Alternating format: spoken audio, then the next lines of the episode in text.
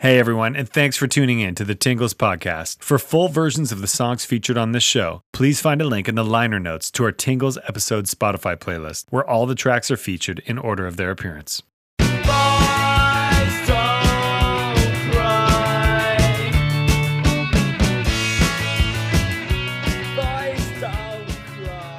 Welcome, everybody. This is episode 10 of The Tingles. It's myself, Bob Mills, the host, along with my other host, my brother from another mother, Mike McDonald. Mike, how you doing this evening? I'm very good. I can't believe we made it to double digits. We made I it was to sure we were going to be canceled after episode one. Well, the producer, uh, the producer can talk to that. He's here tonight. He's gonna he's gonna give us a little bit of lowdown. But we we've got we've got some guests on the show tonight. We've got uh, the members of my high school band that nobody ever heard of, a band called Leon's Groovy Cut, and everybody's here, and they're gonna share some songs that gave them the tingles when we were making a bunch of music back in the the late '90s, early 2000s.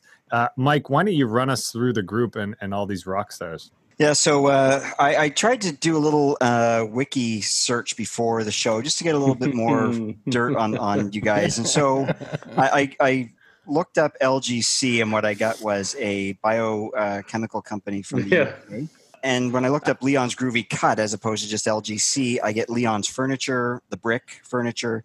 So uh, uh, there's not a whole lot out there on on the internet about you guys. I really expected to saying? find a large uh, internet presence, and unfortunately, I was a little disappointed that I didn't find that out there tonight. You didn't find Um, our geo site. I was looking for your your swag site because I was hoping to wear one of your shirts tonight, but there was I couldn't even find that. Never quite made Nothing- it to merch. We No, never really no, got no, there. noth- nothing on Etsy, nothing. So How much is a t-shirt? Come on. 35 euros. I think for everyone listening, including myself, I know go- Bob likes to consider himself the leader and the founder, but who is the real leader and the founder of this band? I think I think we talked to uh, the producer of this show, uh, Matt Charlton. Matt Matt's been a guest on the show a couple times. Matt, it's All right. great to have you back. Are you excited to be back? Well, you know. That's a guy that's oozing confidence after winning two episodes, I think, right? that's yeah, right. you know what? This is old hat for me. No, it's great to be back. Yeah. It's great to be back. We're glad to have you. So maybe what we should do is go around and, and first of all introduce all the members of the band, and, Yeah, let's and maybe that. you can tell me a little bit about uh, what your role was in the band. If you were like the DJ, uh, the fluffer, um, the roadie, whatever your role was in the band. Let's let's go around and, and get a fluffer? get, get into.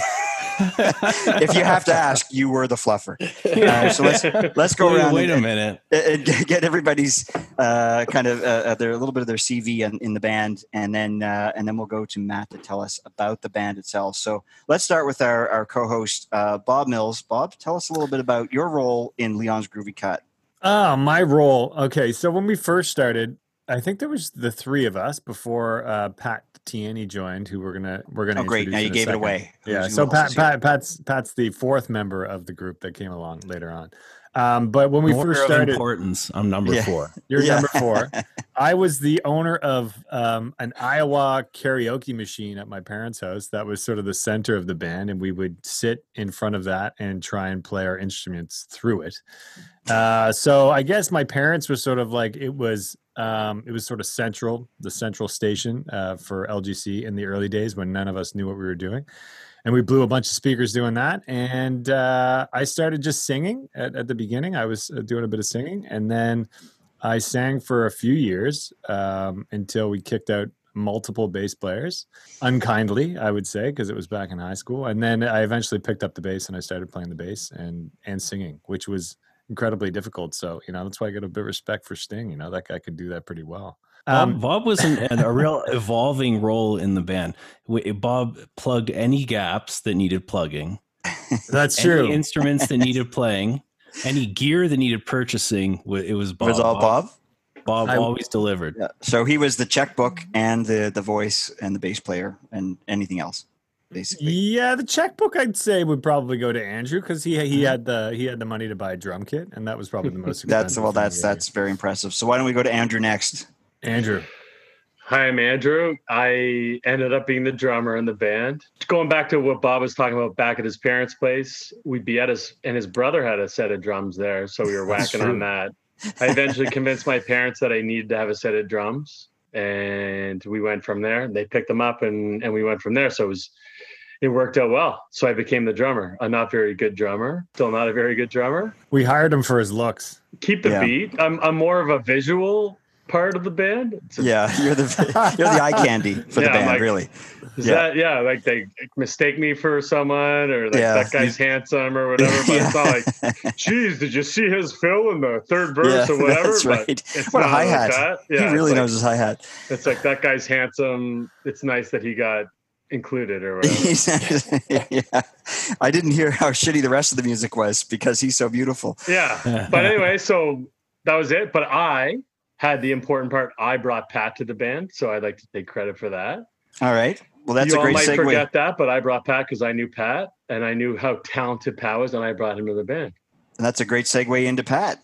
There we go, Patty. Go for him. All right, yeah, Patsy Andy. I joined the band. I'm not sure exactly what year it was, but I, I was playing um, Pee Wee hockey with Andrew, and somehow his uh, I think it was actually your mom. I think it was Ellie. Yeah. Actually, uh, you guys were talking one day. He said we need a we need a guitarist for our band, and Ellie said, "Hey, I know this guy," and the rest is history. Yeah, I play guitar in LGC, which turned into a little bit of keyboards and yeah, some other stuff, mandolin. Wow. Full-time uh, producer now, delay aren't you? and- Yeah. yeah, and and I kind of I got the recording bug uh, a few years into playing with the band, and uh, ended up recording a few of our songs along the way. So Great. yeah, And Matt, tell us about your role in the band. Uh, I started LGC to learn to play guitar and uh, started writing songs relatively quickly. It used to be at the very early days, uh, as Bob said, we were playing in the Mills basement.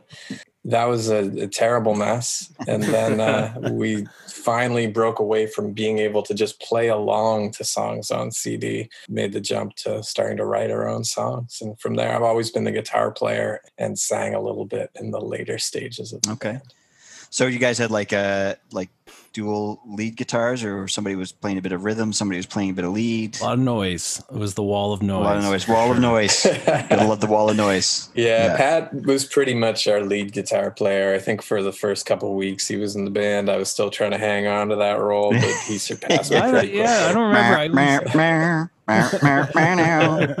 I think actually the first time I ever came out to jam with you guys, um, which I'll talk a little bit more after my first song, but the first time I came out to jam with you guys, I think I was fed a lead guitar part by Matt. He Mhm. said, "Here, you play this." Oh And I yeah, thought- yeah, that's think I true. So what's Yeah. what song was that? What was that? It was "Transparent Me." oh, is that right? Yeah, the uh, the uh, intro picking part to "Transparent Me," and ever since then, I was I guess I was a lead guitar player. Why don't we get into some music and then we'll come back and talk to you guys a bit more about your um, the, the heady days of the the late '90s and early noughts when you guys were at your prime.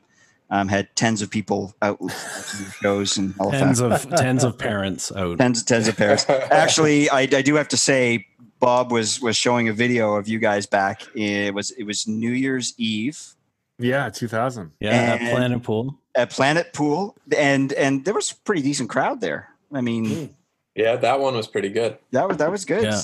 I don't know if they were expecting you guys to be there or if they thought it was someone else or DJ They or thought it was but- slow coaster. slow coaster. Probably. yeah. Probably.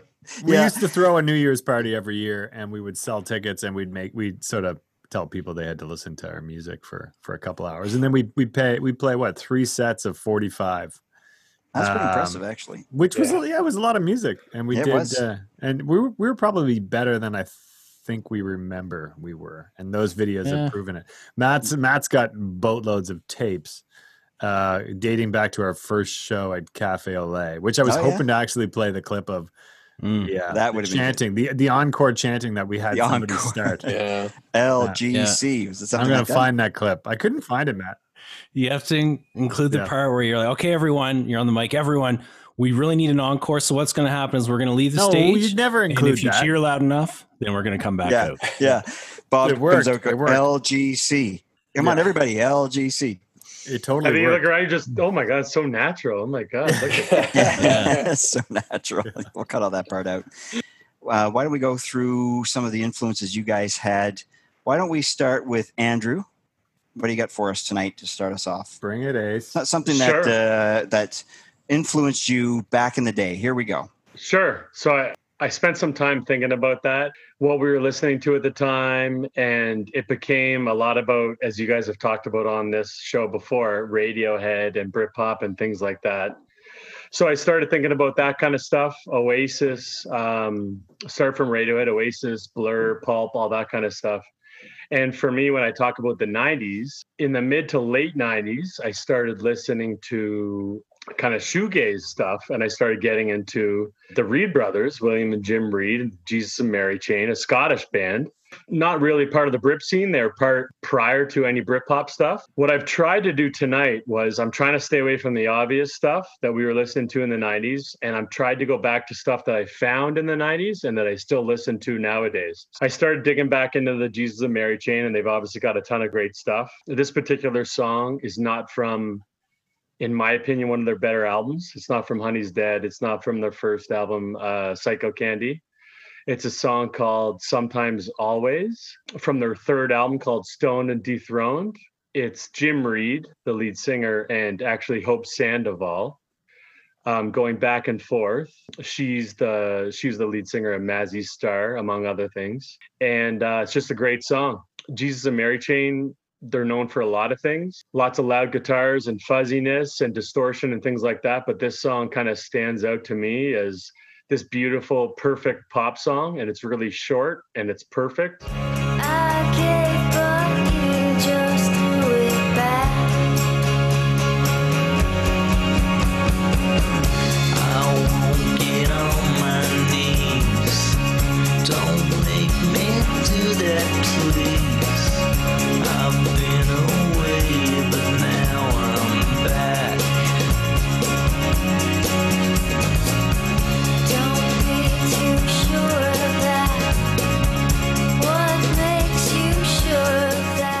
That's a great start, Ace. Well done. Thank you very Amazing. much. Yeah, It's, that's it's just an awesome song.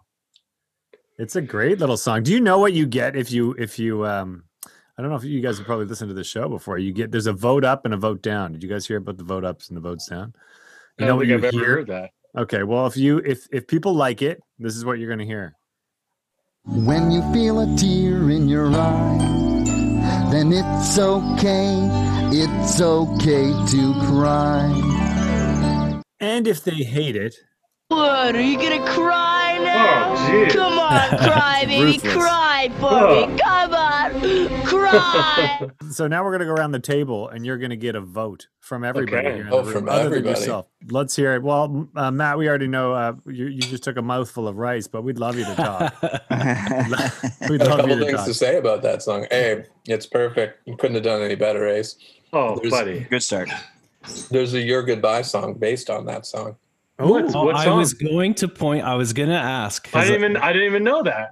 Yeah. all people I don't know and you, right? Yeah.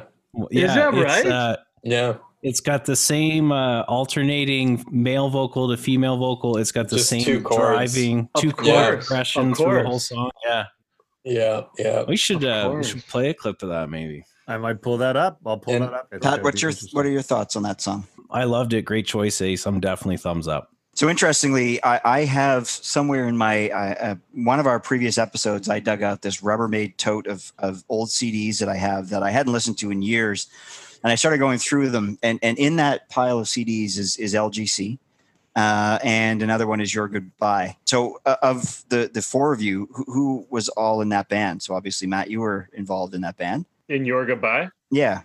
I was the one who was not. Okay. Ace so was in Ace was in Toronto at that So I point. was three- I was away. He was Okay, so- pursuing a career as a male model at that point. right. Okay. it was going. it was going right. pretty well, actually. more like he was enjoying a career as a male model. That's very true. That's, I've, I've listened to Jesus and Mary Chain. I haven't gone through their whole discography because obviously they've got a, a ton of music over the years. Um, they've been around since the mid '80s, I believe, still active. And that's that is. And I've also heard Mazzy Star stuff before as well.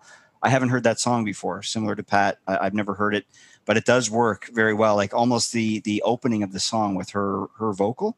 Right Mhm. away, you're you're drawn into that song with her vocal. She's got such an amazing voice, and the way the two vocals her- his his vocal and her vocal play off against each other is perfect and it's and as you guys have all said it's a very well written pop song it's short so it's it's a perfect little pop song um, tight little song I loved it. I'm gonna have to go check that one out again. That's a fun one. Ace, you've always been into the. You got into the shoegaze way before me. I guess I was sort of late to the game. I've never really listened to a ton of Jesus and the Mary Chain, but every time I listen to it, I'm like, yeah, this is really, really good. I think, yeah, it's a, that's a, that's a great pick. I didn't see that one coming. I just, Yeah. for you know, I've, I've got my own picks over here and the things that that, that sort of stuck stick in my mind in terms of like where we were as a band and stuff like that. And so I think that's a that's a fun selection that I, I Mhm. definitely do not have on my list. So that's fun to put there. So the interesting thing is, so so this song influenced your one of your goodbye songs. Yeah. Mhm. And when as soon as you said that, I I I totally hear the resemblance. Yes. Now I'd like to hear the Your Goodbye song because I brought this out tonight not knowing that at all until Matt said it Yeah. right now, Yeah, right? that's fun. That's that's, fun. really interesting. All right, let's take a listen. If you guys can't hear this uh, screen, but here we go.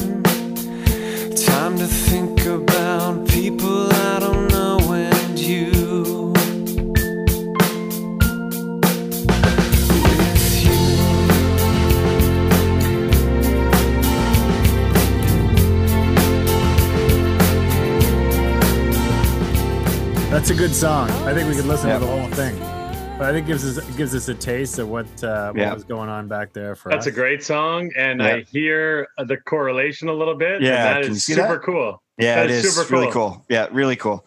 Um, who's the female lead on that song?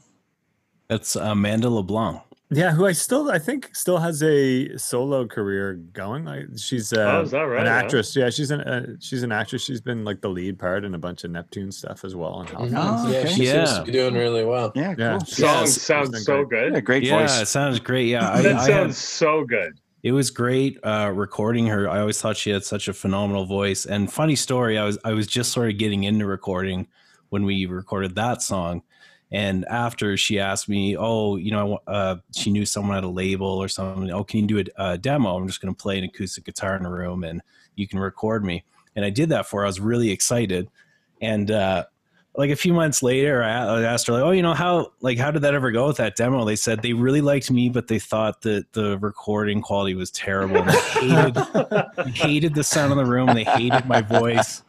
So it was kind of like it's kind of like thanks for nothing. And Yeah, that's right. you know, I I don't think that I ever recorded anyone other than the people on the Zoom call after that. That's uh, probably a, a good time to just talk about Pat's role later on in LGC. Would start to become more like the producer. He would do the recording, and he took on all the hard work behind the scenes. I remember, I remember leaving the studio. Like Matt and I would be like, "All right, see you later, Pat," and then like.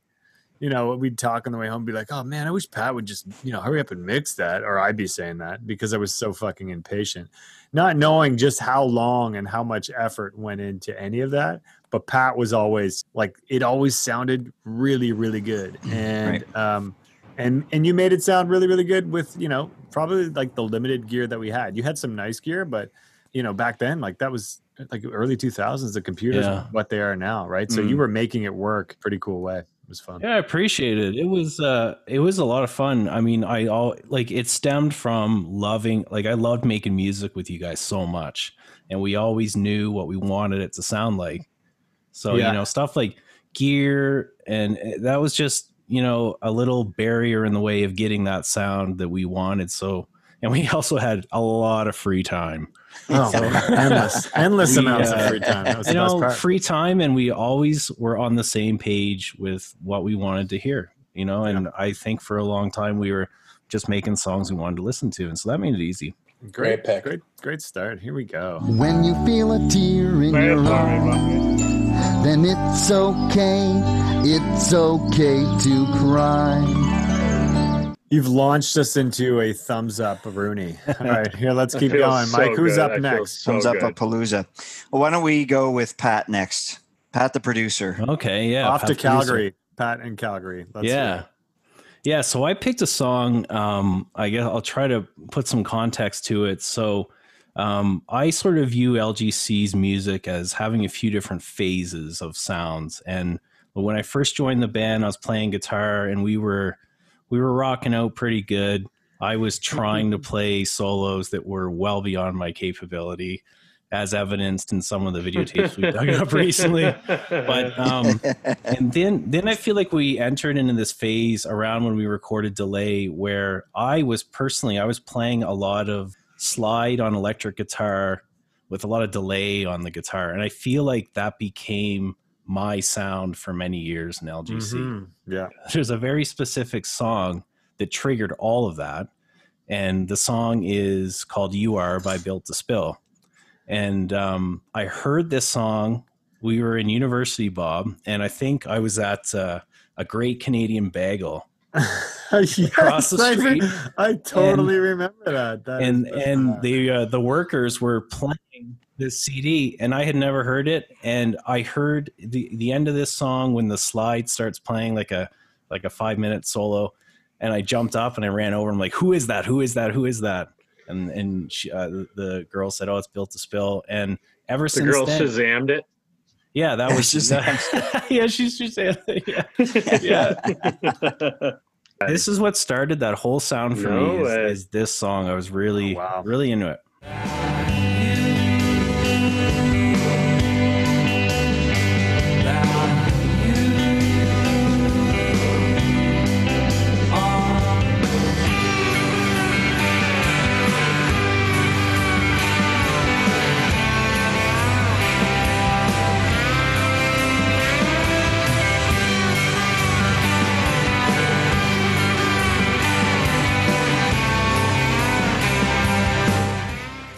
What a great choice. I rem- I remember that day. That's a that's a weird thing to go back to that bagel store. I couldn't help when I was listening to it. I haven't listened to a ton of Built to Spill either. The comparisons to Death Cab for Cutie too, um, which was I guess these guys started in '92. Death Cab would have been '97, but vocally as well, like just instrumentally, there's a lot of lot of. Yeah, of I can hear that. Yeah, Yeah. awesome choice. Uh, I'm voting that up. I enjoyed that, and I could definitely hear some of the the influences that you pulled into your guitar later on after that. In So- Epitaph, a few of our big jams. yeah. So, so when you were playing slide, what did you use for the slide? Did you have a Coke bottle? It was a brass. It was a brass metal slide. Uh, yeah, And- and we were always so tight on on money. Like we could only afford. Like I think I had the same slide for for years. We couldn't afford to I lose think so, yeah. slides. loose slides. Yeah. You weren't throwing those into the audience, into the No, crowd. no, Uh, definitely not. We they would like- smash on the floor. Just Yeah. the CD, just the albums, not Yeah. the slides, just the You throw that out. albums. That's I need that back. yeah. But I, I think it was I think it was when you got your Yamaha amp, right? You had that Yamaha amp with the pedal that when you hit it, all the all the knobs sort of turned on their Yeah. own. It was like magic. Oh and my that's when you when the That's sound sort of yeah it was it was wicked uh, and then the sound uh, really started to to get intense from that it was awesome I haven't. Uh, I hadn't heard that song. I'm the same as Bob. I haven't heard a lot for from Built to Spill. I've, I've heard the band. I've heard some of their stuff. I hadn't heard that song. Um, Even the drums had a lot of reverb on the drums. Very like a loud drum sound, percussion sound coming through on that as well. I really like that. Um, the way the vocal mixed in with it with the instruments. Um, it sort of brought the whole thing together for me, but uh, definitely lots of slide in that in that song. yeah, yeah. Yeah And, you know, it's funny. It's such a great song for me because I like I I think people listen to music in different ways. I've never really been like a vocal, you know, like I love the lyrics in that song. I mean, some obviously, but like uh, I've always been all about instruments and the Mm. music. And there's one line in that song. Everybody knows that you are. That's it. mm. Yeah It's no there's five words there's five Yeah. words in the And, entire uh, song yeah And so it's perfect for me. I, you know, I was like, not too much to think about lyrically. yeah, yeah. And, and a 10 minute slide solo. yeah. Every- Everything I love about music. yeah Yeah. And a great and a great sound and drum kit. Yeah. Yeah, well, that's that's the other thing is that the drums are fantastic in that. So it's a thumbs up for me. Matt, what are your thoughts on that one? I almost want to vote it down because that CD is stuck in my truck and I can't get it out. Hear that song over and over again. I've heard it about three times today already. Uh, but I'm a, a huge fan of that song. Love that band. Bob and I have actually seen Built to Spill live. Uh, Maddie, uh, Matt, what what show was that? Was that um, that was the Flaming Lips with Built to Spill, wasn't it? yeah, it was Flaming Lips, Built to Spill, and a band that was really good uh, that never really went much beyond that called Wheat. It was like a perfect show because Built to Spill had just released the Soft Bulletin, uh, and uh, I think it was almost around the same time that Built to Spill had just released Keep It Like a Secret, and both of those records are just totally perfect and definitive of genres. Like they built huge followings and imitators, and they sound totally different, but uh, both brilliant in their own way. Andrew, you're up. It's going to be hard for me to give any of these guys thumbs down, just because I'm in love with all of them. That's a no, no, scary. I, I know, a- I know that song, and I love that song, and the way Pat described it is the reason why I'm giving it a thumbs up because I feel like there's parts of that song LGC when we were jamming in a room and not playing a song and not singing vocals. That's kind of how we would jam. Like if there was like an extended jam and we Yeah. were making something up as we were going along, it would be exactly like some of the parts of that song. Like not only the guitar, but there's there's some like organ keys in there and stuff. And it just it feels very LGC and and Mhm. now all I can hear is Pat playing that on that song anyway. So thumbs up for me. When you feel a tear in your eye, the pressure's then building. it's okay. It's okay to cry. I think I actually think I'm probably the one with the most thumbs down. As long as you don't play Chris Isaak, but oh my god! fine. I played it the other night. I was like, "What the? What was I thinking?" I had Or 39 Carey. other depressing songs I could have played, and I threw Yeah, Chris Isaak- It's uh, it's it's the- it's the pressure, man. It gets to me. I, I I hit the play button on the wrong things. Tell me a little bit about uh, the the career trajectory of LGC. Like, in all seriousness, you guys were a, a pretty decent and I would say a band with some potential back in the day. a statement or a question? Ba- based on what I know of the band, uh, my limited exposure to the band back in the day, and and based on the the CD, you guys were a decent, I'll say, college type band with some potential. But here we are, LGC. You guys aren't on your 20th anniversary uh, tour. You haven't released dozens of albums to adoring fans. So where where did it all go sideways? What happened? Like this is like the behind the music, the VH1 behind the music. What happened? I'd like to say that you know we're all here. We're all still really good buddies. I don't think it went sideways. I think it went pretty much as Yeah. well as oh, it could Maddie. Oh man, That's a that's a Oh. good point. That's a good point. I, uh, I I think in terms of like career trajectory or anything like that, I just don't think we ever really had any confidence in the things that we were good at. Mhm. So we had, you know, we played great songs. There was great parts, great vocals, drums, everything. But the, as soon as we settled into something that worked for us, we would hear something else that someone else said they liked, and then we had to do that right away. Right, right. That was the kind of endless tail chasing that LGC did for most Yeah. of our Yeah. career. It's kind of we found all these tapes, as Bob mentioned earlier, and we've been watching them back, and it's heartbreaking to see the things that we did right. They were really good. yeah, And most of them didn't even end up on the record. You know, Yeah. like Yeah. there's this one song that we just re-recorded, and we I don't think ever played it live, uh, called Wooderson. And it's a great little song. It's we played it in a gym to a gym teacher that for some reason took an afternoon out of his day to coach us through how to play it really well, what he liked Yeah. about it. And then we never played it again. It was a great song. Four more, three more, It two was more. like Come on. that, basically. Yeah. Yeah. that's too good. Put that away. That's too good. Yeah, Put that's that away. yeah. yeah. No one should ever hear that. Yeah. So yeah, I think we were just always too discontented at the things that were Mm. at our disposal, and uh, we never really focused in on uh, you know the things that made us an interesting band. Yeah. Also, I think like Radiohead destroyed us in a lot of ways. Totally. Yes. We can Um, blame them for a lot of things. We're, pro- we're probably not the only ones. Yeah. Yeah, probably not. I mean, there was, but Radiohead definitely, I think, was of all the bands. Like we would, we would gravitate toward, you know, the band of the week, and then we would go and we'd write a song that was pretty good and pretty close, and we'd pull a lot of influences from that song. But then Radiohead came along, and and all of a sudden, everything probably had to be much smarter and and more complicated than Yeah. Every It- every song had to reinvent LGC the way that OK Computer reinvented Radiohead. Mhm. Yeah. Which Mhm. sounds amazing to say about our high school band, but that's where our heads were at, I think. Yeah. Yeah, It- it totally we was, just like- did Probably a- not what you want to do. No, Ace, Ace and I went up in grade 11 uh, before one of our chemistry exams. And like the, the thing we did was, hey, let's go up and pick up OK Computer. from Remember Future beating on the window, waiting Yeah. for the guy to open it. I remember that. and we got it and it was just like it's so dark and moody and so that was the trajectory in terms of our sound went from like being a pretty like rocking upbeat band to sort of we pull in these dark spaces and then almost like we were trying to level it out we'd have you know poppier songs but they weren't into the rock genre they were more like in the space of like travis or you know acoustic sort of Mm. rock like it just it just all sort of went into these funny areas and i think matt said it too like in terms of confidence we didn't have a lot of confidence in ourselves in terms of going out in the community and, and being part of it matt you probably know every artist in canada now but back then we were scared to meet one of them we would play our shows and we would sink into our own little space and then we would we'd wait for some record label to Yeah. come Yeah. find us in halifax Yeah, that's right. and and we talk about this a lot that eh, on that note how if we played a show and there wasn't like a record label exec there that signed us on the spot we would like say that well those songs are garbage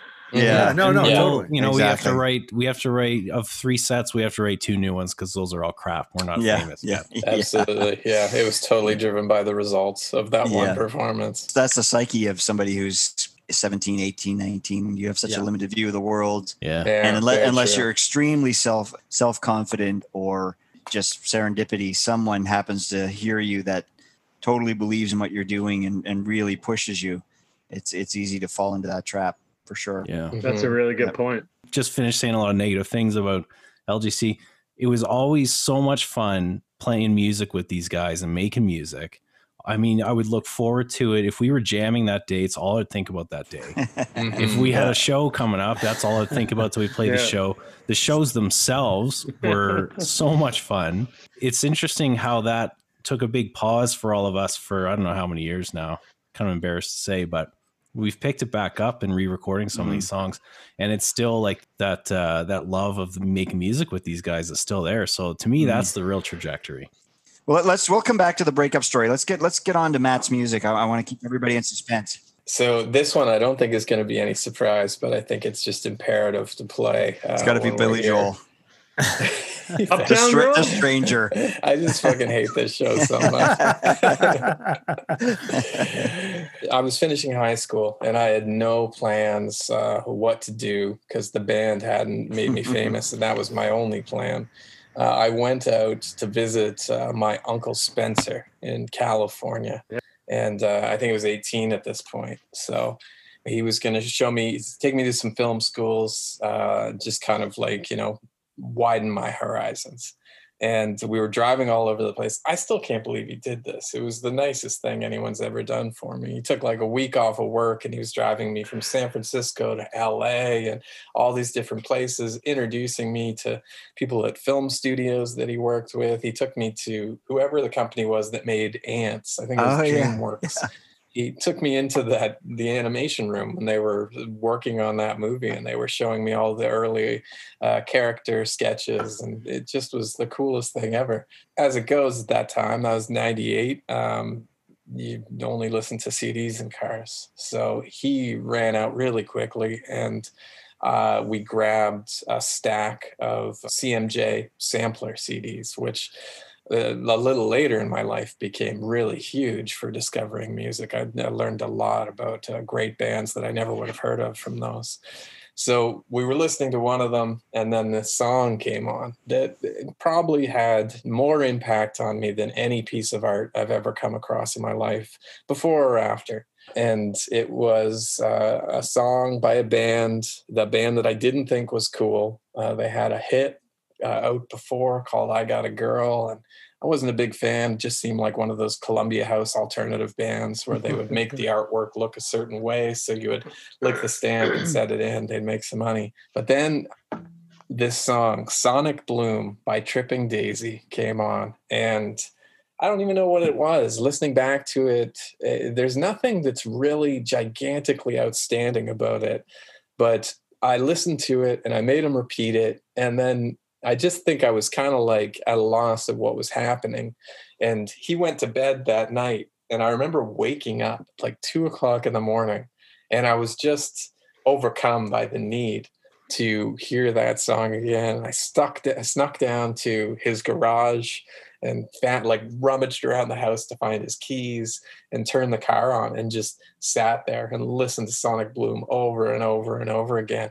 And every time just in this state of shock of like what this song was doing to me, like the idea of the tingles, this is kind of ground zero for me.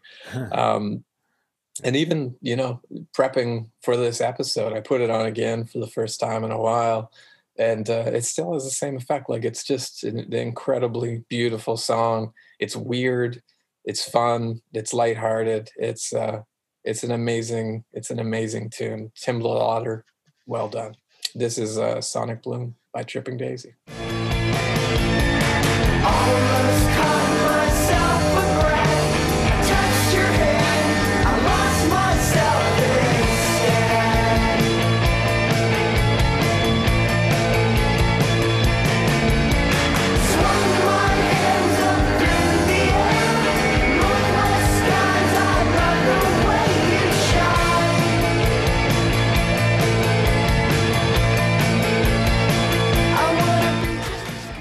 Gotta say, I, I think one of my favorite things about that song is uh, it's all just a series of parts. I don't know if there's really a set chorus, but when he's singing like rushing through my electrical phase, I found a place to hide when you're away. There's these rhythm beats, and it feels like they're hanging on a little longer each time. There's just this like zoom, it just builds tension every Yeah. time. I just Mhm. love it. And then when I get the kind of choral part at the end, that's when I that's when I get the tingles, guys.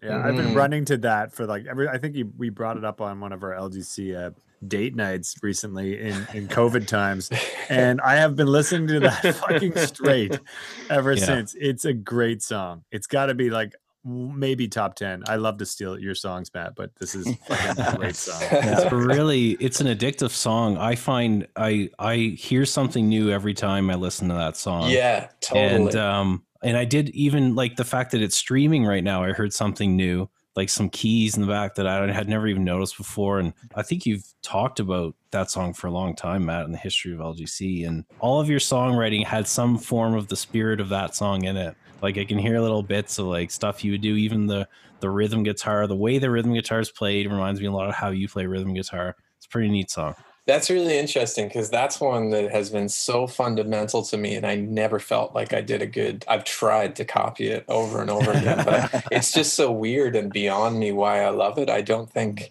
I personally never felt like I got out a, a, an appropriate facsimile of that one in the way I would have liked to. It's nice Andrew, to hear that it's in what do you think? Just a no-brainer. We've been talking about that as a band for a long time. That Yeah. song, it's that's an easy thumbs up for me. Robert? Oh man, I gave it a thumbs up a long time ago. I think I remember you playing that in your your big green room, Matt, at your parents' place. Yeah, that's Big right. I'm like, what the fuck is this? It's so good. I stole the CMJ sampler from my uncle. I took it As home. you should Take have. it home. As you Well, we, we used to talk about why we were used to wonder why that band never got bigger than they were, because they had what was the song called Matt that you mentioned that was a, s- what was a Uh, hit I got a that? girl. Yeah, which was big. which is a good Yeah. song, but it was like it was like a, a pop song that would be on the radio.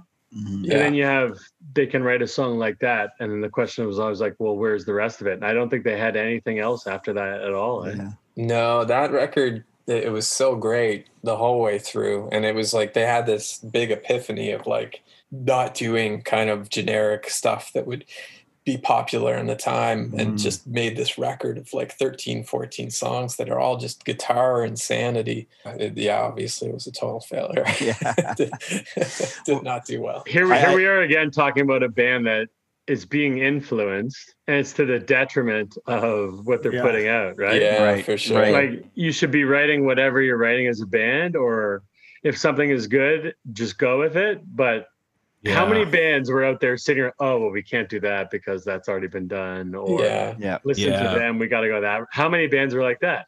Oh yeah. and, and how for much of it is the influence of their the, the record company or Of course, their yeah. their, Yeah. their manager or the A&R guy like saying um, you know what like that you got a girl that that's that was a hit like we need more of that More of Yeah. that. and and Yeah. less of this other stuff that's that maybe would have given them a a, a longer legacy maybe uh, looking back on it, it it may have given them more longevity as opposed to trying to do what everybody else is doing at the same time. And, and that's what the sense that i got from the band because it was one of those bands like you mentioned right off the top matt that you hear that song it's like oh, i've heard this like a thousand times. Yeah it's going to be popular on the radio for a period of time. The video will probably be good for it but there's no staying power with something like that for, for Mhm. me and for a lot of people. And so it probably you know you move on to the next flavor of the month which was probably NSYNC Yeah. and the backstreet boys were coming along shortly after that. So pe- people probably moved on to that kind of Yeah, stuff. um and, and the and the and the older fans of their music like people that were a little bit older were moving on to, to something maybe more mature. So you, you know you, you grab onto that low hanging fruit and then it, it's gone. But that is a good song. There's Mhm. you know I, i'm into that sort of we've talked about this in many episodes like that sort of um, wall of sound. Like there's just so much going on in that sound song. I'd almost like to hear a remastered version of that song. Uh, i'm not sure if it's just the, the, the recording that we that we heard but it's a little bit muddy there's a, there's a lot going on but it's almost a little bit muddy the sound in the background so if they were able to remaster that and clean it up a little bit there's so much happening like even you're talking about like pat mentioned little things every time you hear it that you sort of catch your ear and the, the backing vocals i'd like to be able to hear her back backing vocals a little bit more clearly in in that song Oh, um, it's a thumbs Yeah. up for me i really enjoyed that song yeah it was All right. excellent Here we go, Right. Bernie. When you feel a tear in your eye, then it's okay. It's okay to Who's got up cry. today? We had spent a lot of time recording a song in Matt's green basement in his parents' house uh, on a old eight track recorder. It was an MD8. Was it Ya- Yamaha MD8? Um, and we had spent a lot of time recording this song called Raccoon and the Kerosene. And Raccoon and the Kerosene's probably, I would say, has similar structure and vibe to what we just heard from Tripping Daisy. It's got, it's just got parts, uh, and they all go together, and they're really fun. So we finished the recording essentially, and we t- we took it out. I'm like literally doing what I'm doing now. I'm sitting at Matt's desk. The MD8's on the in front of me, and I take out the MD8 to put it on the desk to put in the next one. Like I know what I'm doing because I don't. I shouldn't be fucking doing. Yeah, they were mini discs, right? Not- the Son- Yeah, Sony mini, discs. Sony yeah. mini disc. And I'm not the right person to be doing it. Pat should have never let me near any recording equipment from this day on. Um, anyways, I lean back in my chair. Everybody's behind me. Like we're about to listen to the next thing. Lean back in my chair, like being a cool guy, right? Okay, And then lean forward and just hear this little crunch and look down and somehow the mini disc is now under the chair leg of, of How does that happen? it, It doesn't it shouldn't happen. It seems That is impossible. I don't i don't understand it and we lost that recording. So we never uh, got a the lost recording. It was but it, and, and back then we had eight tracks so we had to like record the drums bounce them down do like a stereo mix on those and that became one track and then record the next thing bounce it down and like it just it was a laborious job and this thing was layered Yeah. layered in guitars It's so a big song, yeah. it, it is a big song so that, that's probably leading me to where the song yeah, yeah. Um, the guitars that Pat and Matt did early on, we did a ton of octaves. They were always like dueling octaves. It was in Raccoon the Kerosene. It was in a couple other songs, and it sort of became this like sound of. I would say maybe when we were almost at our best, like when we were really like honing in, and we've since uncovered that where we were really strong, and um, it was rock. Like we were a pretty rocking band, and it was fun. And Raccoon and the Kerosene sort of pushed that uh push that really forward so the song i'm going to play is by a, a canadian band and they i can't remember when this came out um, they had a big album after this album but there was a song that i rem- always remember like the guitars in this were sort of what we were doing and i was like this is really cool because we, we, we were still at a point where we are like trying to figure out how the fuck to play our instruments i'm just a singer So I'm standing in the front, like, you're like, I hope these guys can play some cool shit. And this is sort of like around this time when this song came out. I remember being like, this sort of sounds like this. This is pretty cool, right? People like this. They're going to like us. And I get to sing in front of this. So I was really excited about that. Anyways, the song I'm going to play is a song called Even Grable by Treble Charger. At that I, man. yeah, I definitely had Treble Charger on the list too. Yeah, yeah. Mercury Smile by any chance?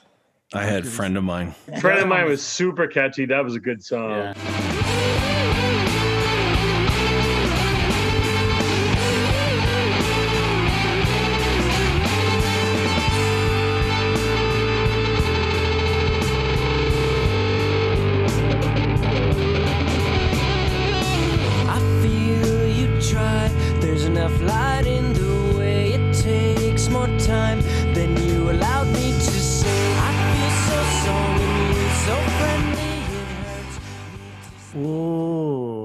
Was fun to listen to. It's weird. Yeah. It's weird how much the guitar tones and stuff like that sound like the LGC. Almost. like, Yeah. I feel like I heard some of those parts. It was like, we made Mm. that part, right? That's our fucking part, is it not? Like, Yeah. It feels like that. that I think you really nailed it on your your intro to that one. I uh, I totally agree. Yeah, and I, and I think there's um like that and probably a lot of Weezer songs too. I'm realizing now where like that big doubled guitar and also the feedback throughout the song. That was like that Yeah. was like a big. I remember realizing you can do that. Like you don't need to. Well, we just don't need to clean this up. We can just make awesome noises, Mm. and who cares? What who cares? to Yeah. sing it over you. yeah, make a- Yeah, make it- yeah. make no, dirty that was great.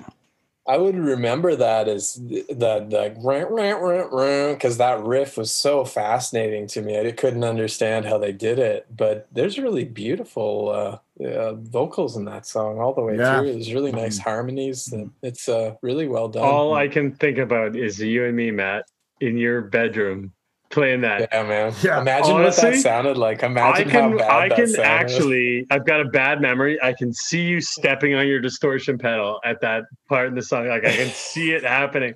And me just beating the fuck out of a shitty cymbal and like I, I have fond memories of that because that was the one of the first times that you and I probably did a song by ourselves in Yeah. your house or whatever. totally. That's so funny. yeah, yeah. I remember having a lot of fun with that one. I think it's worth it's worthwhile uh, just playing a couple clips from LGC, just because it, it is it's, it's such a this is a really Fancy, interesting Bobby. study. Yeah, So well, let's let's I'm- hear how this influences LGC.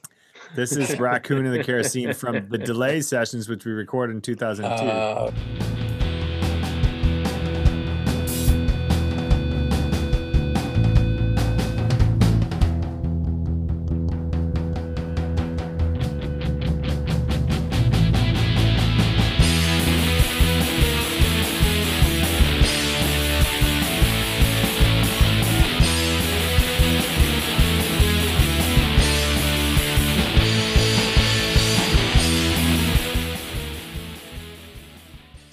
Pretty high intensity right there. Oh. So those are fun to go back to and be like, hey, that song originated with Yeah, that sounds Treble awesome. Charger Yeah. uh, and those kind of guitars.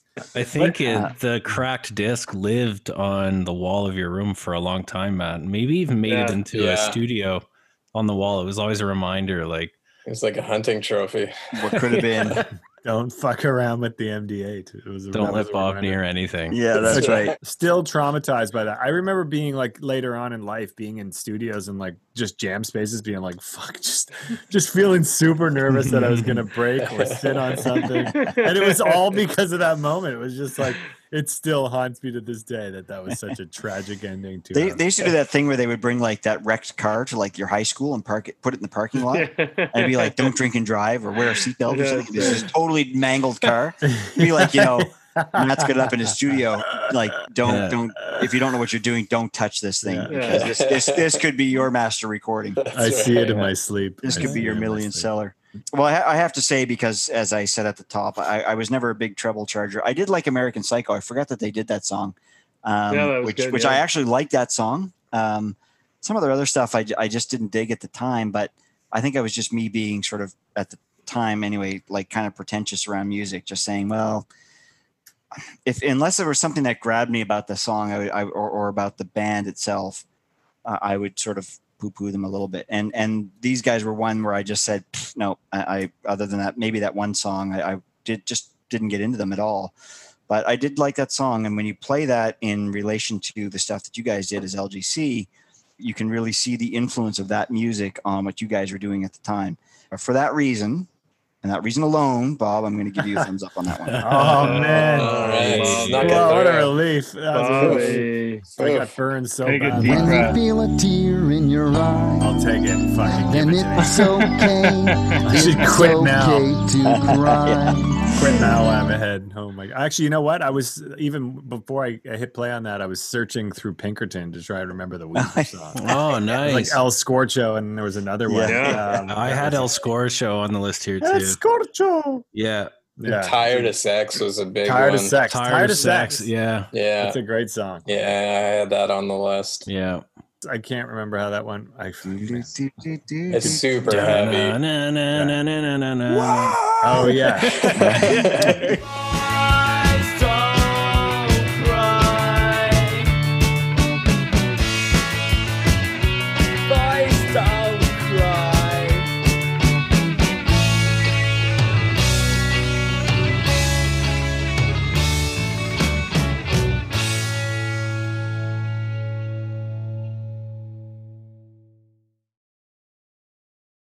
If you've made it to the end of this podcast, that would suggest you've enjoyed it, which is awesome. Please do us a solid and review it or share it with your music buddies and anyone who may be interested in a lighthearted review of some of the songs that have impacted so many over the years. Until next time, keep tingling.